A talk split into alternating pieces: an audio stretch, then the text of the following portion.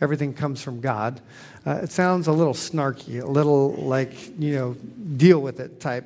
And that's not the intent of that by any means, but this text does talk about head and headship and also where that comes from, ultimately from God himself. And so we're going to do the best we can with this. I want to think for a moment about last week. We really focused on 1 Corinthians chapter 10, verse 31, where Paul had been making this argument and trying to deal with issues of should you or shouldn't you with respect to marriage and even eating customs and all that. And he kind of concludes in 1 Corinthians 10:31 saying, whatever you do, whether you eat or you drink or whatever you do, do it all for the glory of God. And that's what we tried to spend most of our time on last week is what does that mean to do everything for the glory of God? That he's combined, as the scriptures often do. We sang about God's glory. It seems kind of majestic and holy and unreachable, and yet in the very act of eating and drinking, we can do that for the glory of God, bringing these two things together.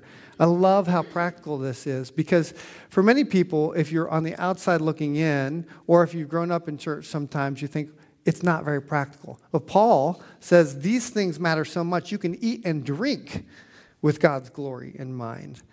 So part of what we suggested, or at least began suggesting, is that this has to do with a motive of the heart. You know, why are we doing anything? And if we get the why right, then it affects the how. If we're doing something for the glory of God, even eating and drinking, how we do it is informed by that reality. So when we start doing eating and drinking, we're doing it with God's glory in mind. We can do it in a way that's giving him glory, that's in accord with how he's designed us. So if you're going to go and become gluttonous and just, I remember in college, and look, I understand there's a reason why this happens. There was a place that had chicken wings for $5 on Saturday mornings, as much as you could eat. And we would not eat for a day so that we could go, $5, that's a lot of money. And we could go, and we would stuff ourselves with, we would create a pile of chicken wings that looked like, you know, Mount St. Helens or something like that too. Eruption, you know, type thing too. And okay, I get that, but probably not totally glorifying God when it comes to self-control issues or, you know, just being a little bit prudent and that kind of thing. But that's kind of the way, maybe, of that age as well. But as we grow up, and Paul has said, look, you as a church to the Corinthians, you're immature. So I need to kind of grow you up in the Lord. And part of that is eating and drinking even for the glory of God. And that translates to wherever you are in life. If you're a student and you're doing math, you can actually do that for the glory of God. It's not this kind of thing out there where you're raised up into the third heavens and all of a sudden the Pythagorean theorem is like angelic.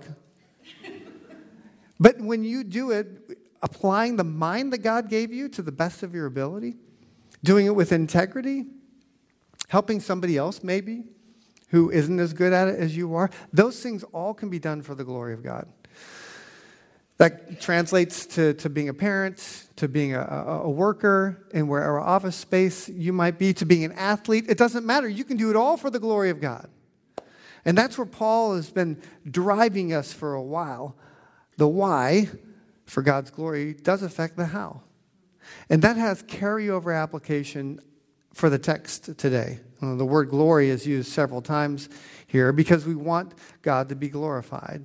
And we need to consider the how, not only in those other spheres, but even in the context of worship, which is what Paul is going to be addressing for the next little while. Now, look, this text is challenging. I haven't even read it. I'm not trying to avoid it. I'm going to get to it, but I think it's maybe easier just to do a little bit at a time and try to get the sense of it. But just to give you an idea of the waters we're wading in, here's what one commentator says. This passage is probably the most complex, controversial, and opaque of any text of comparable length in the New Testament. You can look up opaque later. A survey of the history of interpretation reveals how many different exegetical options there are for a myriad of questions and should inspire a fair measure of tentativeness on the part of the interpreter. So, Let's do the best we can with that in mind. It's a challenging text, all right? Here's what we read first in 1 Corinthians 11, starting in verses 2 through 3. I praise you for remembering me in everything and for holding to the teachings, just as I passed them on to you. Now I want you to realize that the head of every man is Christ, and the head of the woman is man, and the head of Christ is God. So this is a passage where Paul is talking about headship, and the word kephale in the Greek is used there multiple times, talking about a structure in an order where the head is the top of these things too. And how are we supposed to understand this? Well, thankfully, he hasn't left us completely alone. Now, I think part of what's hard about this text is at least two things. Number one, there's a vast cultural difference here. There were things happening in the city of Corinth that don't typically happen in modern-day United States of America. Maybe in some places too, but in our context, this is greatly removed from what we typically have now. So, you know, this text, as you're reading it, you're thinking, does this mean no mullets allowed in church? Or should we all go Sinead O'Connor, shave our heads if we're women, that kind of thing too? No, that doesn't appear to be what it's saying. And so that's one of the challenges. The other here is it appears to devalue women. I think you can come away from a text like this and think women are second rate. And that is not the message that I believe is intended here to the original audience or to us. In fact, I think it's quite the opposite. And I'll show you how I think that is being said in the text as well. So with that in mind, here we talk about this headship issue. And I'm grateful that Paul effectively gives us what I would call a Trinitarian filter for headship. And here's some really fancy words. Along with opaque, you can add ontological to your list. Those of you who may be taking a philosophy course, ontology is the study of the essence of something, ontological reality. And it's actually something that theologians have used to describe the Godhead for many years. There's equality, one God in three persons, but there's a functional submission within that reality. So in other words, if you think of the Trinity, God the Father, God the Son, God the Holy Spirit, they're co-equal in glory and in majesty, but there is a functional submission, a mutual submission, but a functional one among the Godhead themselves. God the Father, God the Son, and God the Holy Spirit. That's ontological equality. They're all God in essence, but they do have some functional differences that are displayed. And so here we look at the Trinity, and Paul is trying to say, as we try to grasp this relationship of men and women and what it looks like in worship and in life too, we have to start with the Trinity. Because if you don't start there, if you start with kind of a man-made structure, you're going to go off kilter, which is what I think happens a lot of the time, by my observation. And to us, it makes sense. Submission and equality do not seem simultaneously possible. That's a hard thing for us to sometimes grasp. Although we do have examples of that even in our places of employment. I'm guessing a lot of you, maybe you're self-employed and you have people working for you, but if you have a boss or something, you get a sense of structure and order. But just because you're reporting to that person in a structure or a functionality sort of way doesn't mean that you're less than they are. And so is the case here too. And in fact, Paul's injunction that he gives later to husbands and wives, just to think about a more specific category of men and women, unpacks something very similar to what he's saying here in 1 Corinthians. I don't have this in front of you, but if you want to turn with me, and I recommend you do, to Ephesians chapter 5. Some of you will be familiar with this if you're the church-going type, or have been to a wedding recently, because this is often read at weddings as well. But with this backdrop in mind, think about what Paul says to this church in Ephesus. And we'll start in verse 22. Wives, submit to your husbands as to the Lord. For the husband is the head of the wife, as Christ is the head of the church, his body, of which he is the Savior. Now, as the church submits to Christ, so also wives should submit to their husbands in everything. So there's similar language here. There's a headship type of thing, a submission there too. And I think sometimes if you've got, like I have my Bible here and it says wives and husbands is a category in verse 22, which I think is interesting because it might have been put up one above there in verse 21, which starts out, submit to one another out of reverence for Christ. There's a mutual submission that's occurring here. And yet, Paul does say, wives, submit to your husbands, because the husband is the head of the wife. Just like Christ is the head of the church, his body of which he is the Savior. And that may be somewhat of a stumbling block. I think some of this probably even contextually wasn't too difficult as Paul was writing this because he had some cutting-edge views on men and women, and Jesus did too for his time. But if we come here to the 21st century and all the issues circling around us too, this can raise the hackles a little bit. Wives, submit to your husbands. Look what it goes on to say. Husbands, love your wives just as Christ loved the church and gave himself up for her, to make her holy, cleansing her by the washing with water through the word, and to present her to himself as a radiant church without stain or wrinkle or any other blemish, but holy and blameless. In this same way, husbands ought to love their wives as their own bodies. He who loves his wife loves himself. After all, no one ever hated his own body, but he feeds and cares for it just as Christ does the church. For we are members of his body. This is a lot of language that he's going to use in 1 Corinthians 12 coming up too, and really next week.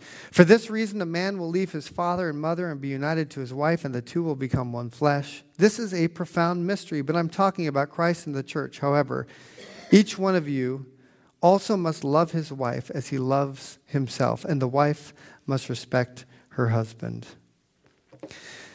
That's pretty spectacular. Husbands, your job description is to love your wives. What does it look like? Lay your life down for her.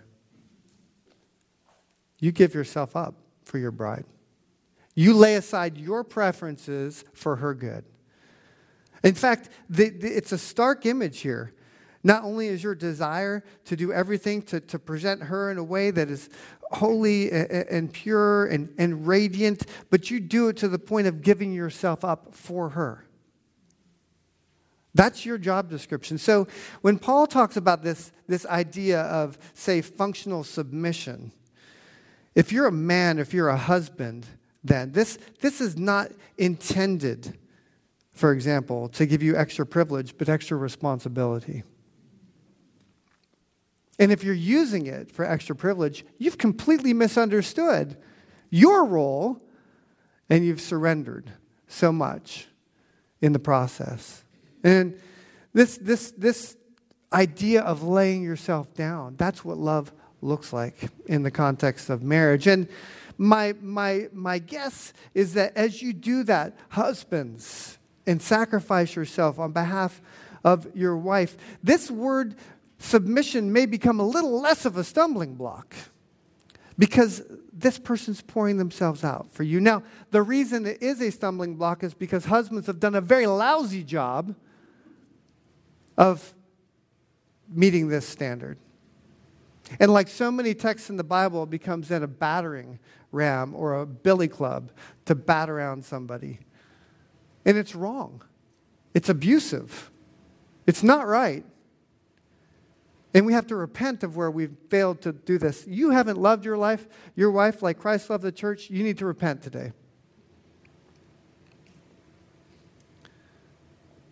Extra responsibility, love your wife. That's a heavy burden to bear, but also a great joy and a great privilege. So when Paul says, I want you to realize the head of every man is Christ, the head of the woman's man, the head of Christ is God, that is a deep responsibility. Here's the head of Christ as God, and he's saying that man, in relation to woman, has a similar relationship. And it's not meant, it seems to me, because the very nature of it is Trinitarian, to be used in any way except for mutual submission and love. Now he goes on in verses 4 through 6 to start saying things that seem very odd to us. Every man who prays or prophesies with his head covered dishonors his head. And every woman who prays or prophesies with her head uncovered dishonors her head. It is just as though her head were shaved. If a woman does not cover her head, she should have her hair cut off. And if it is a disgrace for a woman to have her hair cut off or shaved off, she should cover her head. What in the world is going on here? Now, maybe some of you are familiar with another fancy term called hermeneutics. Hermeneutics is the science of interpreting Scripture. Yes, people view it as a science. Did you know theology was the queen of the sciences until the 1700s?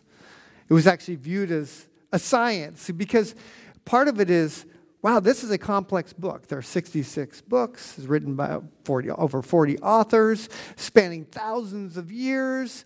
And then you open it up and you get ourselves into Corinth. Thousands of years ago, a letter that we're reading today as modern readers, and the distance is incredible. So hermeneutics does what it's supposed to do is take all of that into consideration. What's the context? What's the original message? What's the original intent? How is this to be read in a way that's faithful to the text? And in confusing parts, sometimes we need to look to clear parts. If you take a confusing passage and make it your life verse, that's bad hermeneutics.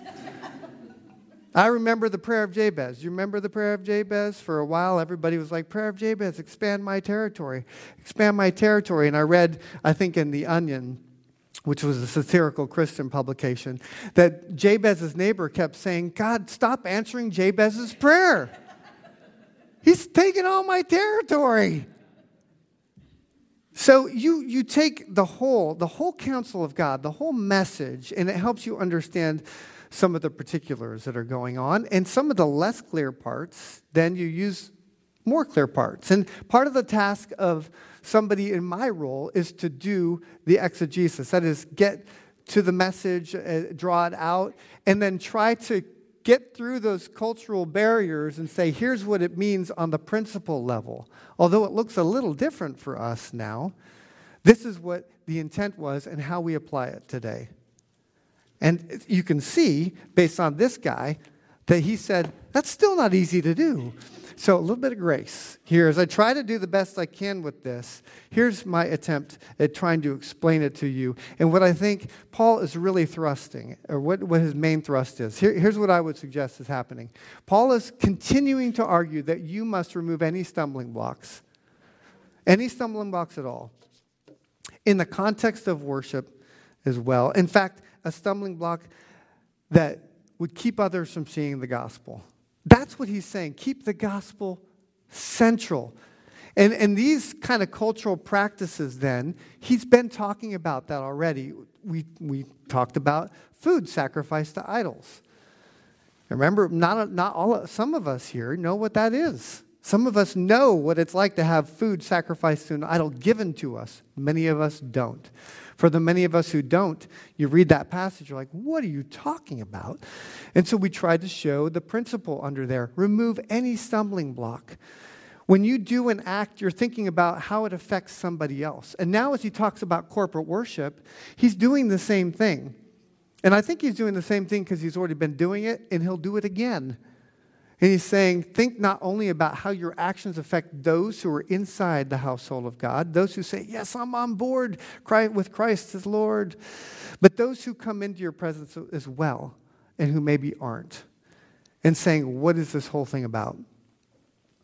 Because he's transitioning here to the glory of God and the glory of man, the glory of woman, and a practice that was cultural in that day where people would wear head coverings or not. Now, how in the world does that really get at what is being said here?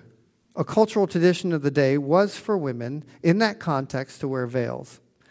And some argue that that was in contrast to the prostitution trade, which did not. And they're in Corinth, and there's a lot of idolatry, and some of that strays into those areas. And apparently, you would know that somebody was a prostitute if they didn't have a veil on their head. Now, that's one interpretation of it. Seems to fit the context. So when you come into the house of God, you don't want to create a stumbling block to somebody. You know, and bells and whistles are going off by everybody like, whoa, what's going on here? And in the same way for men, this whole idea of covering your head had actually become more of a religious tradition that could be a stumbling block as well. This started, apparently, if you remember when Moses came down with the Ten Commandments and there was a glow on his head. And apparently in Jewish history and rabbinical practice, that's when men started putting head coverings on to kind of liken the fact that they're doing something in the presence of God. And it could be, at least this is what some argue, and I think there's some merit to it, that that had become a religious practice that could be a stumbling block. See, if you don't have that on your head, then you're not right with God. And Paul spends a lot of time in his ministry trying to say, no, it's not circumcision or non-circumcision. None of this stuff is what really matters. It's your heart trusting in Christ, the faith that you bring to the table. That's what matters most. And you see him wrestling with, how do I do that? Maybe I have this person circumcised because a group of people I'm going to won't even listen to my message unless he is. That's what he does in one case. In another case, he says, no, don't do it. There's some flexibility. There's some freedom, as we've said. There's some wisdom needed in this entire process. And so Paul, in this case, would be suggesting for men that they think about, how are my religious traditions keeping people from hearing the gospel? And for women, maybe, how is my presentation a stumbling block? So some would say that this is point he's trying to get at is the issue of just, even in that case, chastity and modesty. I love what C.S. Lewis says about this in Mere Christianity with modesty. A real desire to believe all the good you can of others and to make others as comfortable as you can will solve most of the problems. I'll read that again. A real desire to believe all the good you can of others and to make others as comfortable as you can will solve most of the problems with modesty. In other words, if you were in our cultural day, you look at somebody and say, ooh, a little skimpy. You can, believing the best you possibly can about that person is going to help. And on the other hand, if your framework is, how can I present myself in a way that doesn't cause others to feel uncomfortable, that will help also. Now let me say, that's a rather mature viewpoint. And teenagers aren't often in the maturity category. This becomes an issue of discourse and talk and sometimes contention and frustration. But that is the goal here that he seems to be delivering in a similar way. And Paul addresses men in a different way but makes the same point. The religious traditions of wearing a covering are actually serving to veil the gospel. And here's why I think some of that's going on. If you turn again to 2 Corinthians chapter 3, and I don't have this up again, but I'm forcing you to turn or to find this in your Bibles. 2 Corinthians chapter 3, verses 7 through 18. Listen to this language with everything in 1 Corinthians in mind. Now, if the ministry that brought death, starting in verse 7, which was engraved in letters on stone, came with glory, so that the Israelites could not look steadily at the face of Moses because of its glory, fading though it was, will not the ministry of the Spirit be even more glorious? If the ministry that condemns men is glorious, how much more glorious is the ministry that brings righteousness? For what was glorious has no glory now in comparison with this surpassing glory. And if what was fading away came with glory, how much greater is the glory of that which lasts? Therefore, since we have such a hope, we're very bold. We are not like Moses, who would put a veil over his face to keep the Israelites from gazing at it while the radiance was fading away. But their minds were made dull, for to this day the same veil remains when the old covenant is read. It has not been removed, because only in Christ is it taken away. Even to this day when Moses is read, a veil covers their hearts. But whenever anyone turns to the Lord, the veil is taken away. Now the Lord is the Spirit, and where the Spirit of the Lord is, there is freedom. And we, who with unveiled faces all reflect the Lord's glory, are being transformed into his likeness with ever-increasing glory, which comes from the Lord who is the Spirit. There's a lot of glory going on in that passage. And it says that's what we've been talking about, doing everything for the glory of God. Man, the glory of God. Woman, the glory of man. And Paul is writing to the same people here, trying to explain to them, maybe even after this head covering thing, look, you still don't get it maybe. We all, when your eyes are open to the reality, Christ is your glory. There is no need anymore for these cultural practices that imitate it, because that's just a picture of the substance like the Old Testament was, but you've got the real thing. He actually says that Christ is our glory in another text.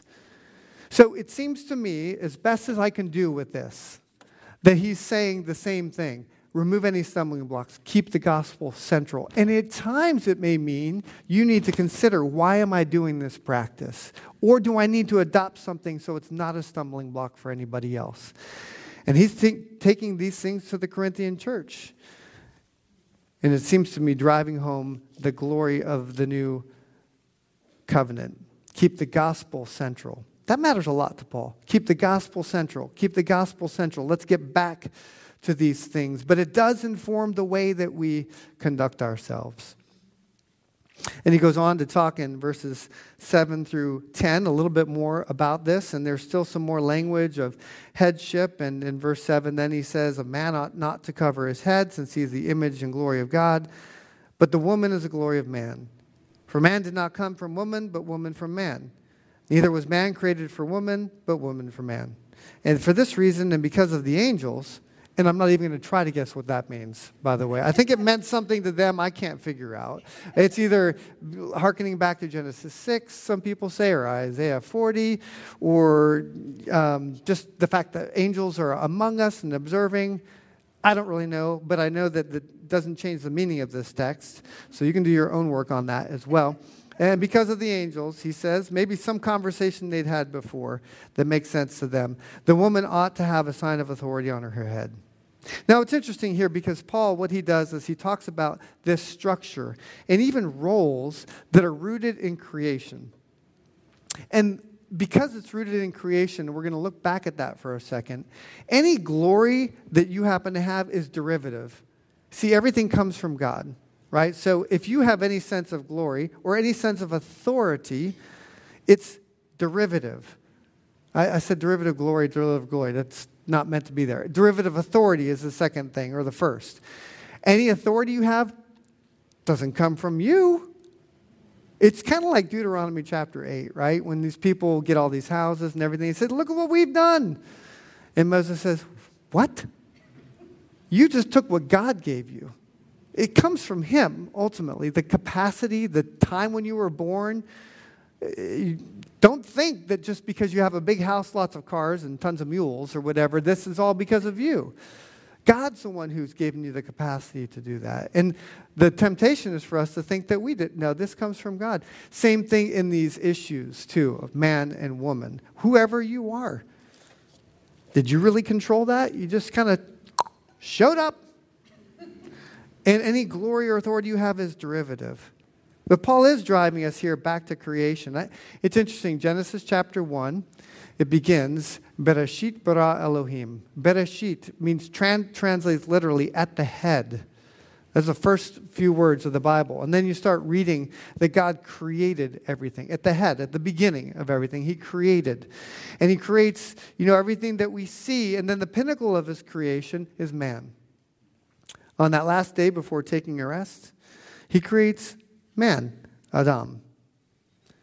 Then there's an order to that creation as well, and a structure that underscores roles without sacrificing value or dignity. Look back at Genesis chapter 2. See, I'm doing it again. And it used to be that you'd hear a lot more flipping pages. Now it's, silent internet connections that I think, could lead you to be distracted. So focus on Genesis 2, 18 to 25, just for a moment with me, because Paul looks back at the creation, and there we read in verse 18, the Lord God said, it is not good for the man to be alone. I will make a helper suitable for him. That word helper is Ezer. Now the Lord God had formed out of the ground all the beasts of the field and the birds of the air. He brought them to the man to see what he would name them. And whatever the man called each living creature, that was its name. So the man gave names to all livestock, the birds of the air, the beasts of the field. I mean, this guy was pretty creative. A lot of things to name. But for Adam, no suitable helper was found. No suitable Ezer. So all these animals come, and none of them quite fit the man perfectly. No suitable helper for one reason or another. So the Lord God caused the man to fall into a deep sleep, and while he was sleeping, he took one of the man's ribs and closed up the place with flesh. Then the Lord God made a woman from the rib he had taken out of the man, and he brought her to the man. So actually, in terms of source and order, the man created first and then woman from the man. The man said, "This is now bone of my bones and flesh of my flesh. She shall be called woman, for she was taken out of man." My Hebrew professor, who was an Old Testament scholar, summarizes that entire phrase with, "Wow!" Apparently, in the Hebrew, it comes across like, "Woo!" Sort of like this, because there are all these animals, and then da-da-da-da-da-da-da. Here comes a woman, and whoo, that seems like a good fit. This is incredible. This is my glory, you see. This is something spectacular. Wow. For this reason, the man will leave his father and mother and be united to his wife. They will come on flesh.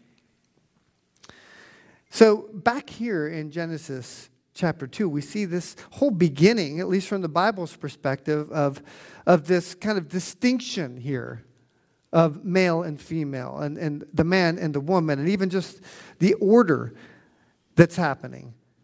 Man did not come from woman, but woman from man. Neither was man created from woman, but woman from man.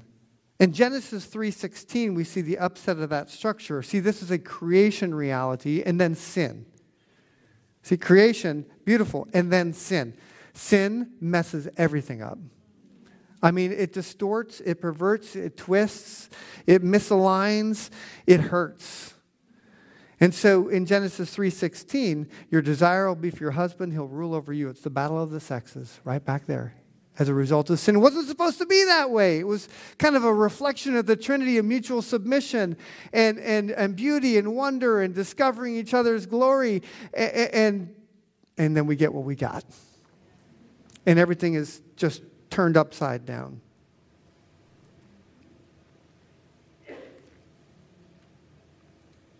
I think it gives fuel, not just to those kind of problems that you can imagine in your own head, but to a distortion of the positives. So, you know, a woman is Ezer, helper, and that may rankle again some, but just consider for a moment that God himself is called Ezer. Multiple times throughout Scripture. Here's just a few of them. Our soul waits for the Lord. He is our help and our shield. He's our Ezer. God is our refuge and strength, a very present help in trouble. He's our Ezer. Behold, God is my helper, my Ezer. The Lord is the upholder of my life. You, Lord, have helped me. You've Ezered me and comforted me. If the Lord had not been my help, my Ezer, my soul would soon have lived in the land of silence. When I thought, my foot slips, your steadfast love, O Lord, held me up. That's just one of a whole host of verses where God calls himself Ezer. This is not a diminished role. This is one that we cherish and value.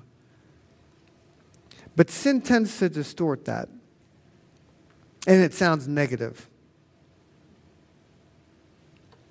Now, verses 11 and 12, and we'll finish here.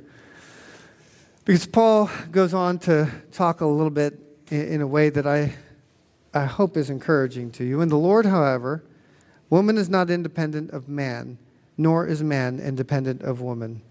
For as woman came from man, so also man is born of woman, but everything comes from God. So, in the words of Sid the Sloth, she completes you. You complete me, right? There is an interdependence here. We complete each other. God has designed us to be interdependent. In creating man and woman, God provided a structure that celebrates distinctions, affirms mutual dignity, and highlights interdependence. Everything comes from God, and his creation is good. In fact, it's good, but sin's tainted what is good. And so when we come to a text like this, I don't know if I've given any more clarity to it. It's a challenging text, but I do know that Paul's intent for us is to kind of look back at the creation and see how things ought to be, and to take some of the principles that he's given us and apply them even in the context of worship. That's sort of where we've tried to get. And I want to say, just talk as a man to women for just a couple of moments, in sort of a little bit of confession booth style. Now, some of you who have read Blue Like Jazz before, I've referenced it. This guy goes to a college campus out in Portland, Oregon, one of the most liberal college campuses, that sponsors for a weekend use of drugs, as many drugs as you can have. And they bring medical people around and police to try to contain some of the fallout from it. But it's a celebration of autonomy.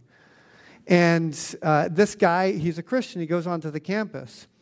And he's enrolled as a student, and he decides to set up a confession booth. So it says, confession booth, right? And people start coming in, and they begin to say, because they feel guilty or whatever, start confessing their sins. He says, stop. This confession booth isn't for you to confess your sins to me. It's for me to confess the church's sins to you. And he starts saying, we're sorry for, and he apologizes for all this too. So that's a little twist on confession booths there. Can you imagine those of you who grew up Catholic, maybe for Father, forgive me. Hold on, stop right there. I'm going to start talking to you about my sins. It's going to flip the script a little bit. So I know I don't speak for all men everywhere. Nobody can possibly do that, I suppose. But I do want to say to the women, I'm sorry for the church undervaluing you. I'm sorry. I am sorry for men treating you as only objects of pleasure. At times, I'm sorry for the silent abuse that you may take for fear of not being believed. I'm sorry for harsh words, belittling looks, foolish comments that devalue your worth or your intelligence or your contributions. I am sorry for the abuse of authority. And believe me, it exists. And if it exists here, please confess that sin. You have been undervalued and mistreated, and oftentimes in the name of somebody who says they're in Ephesians 5 a man. I'm sorry for that. You are not second rate. You are not less than. You are not insignificant. You are made in God's image. You are God's glory. You are Ezer. You're man's glory.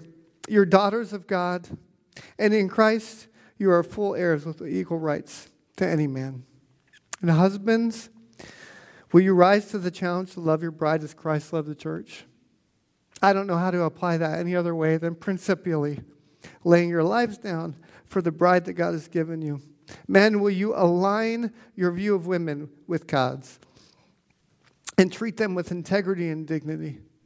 Teenage boys, will you seek to honor girls as those precious to the Lord, sisters in Christ, and start now to learn what it means to be servant leaders?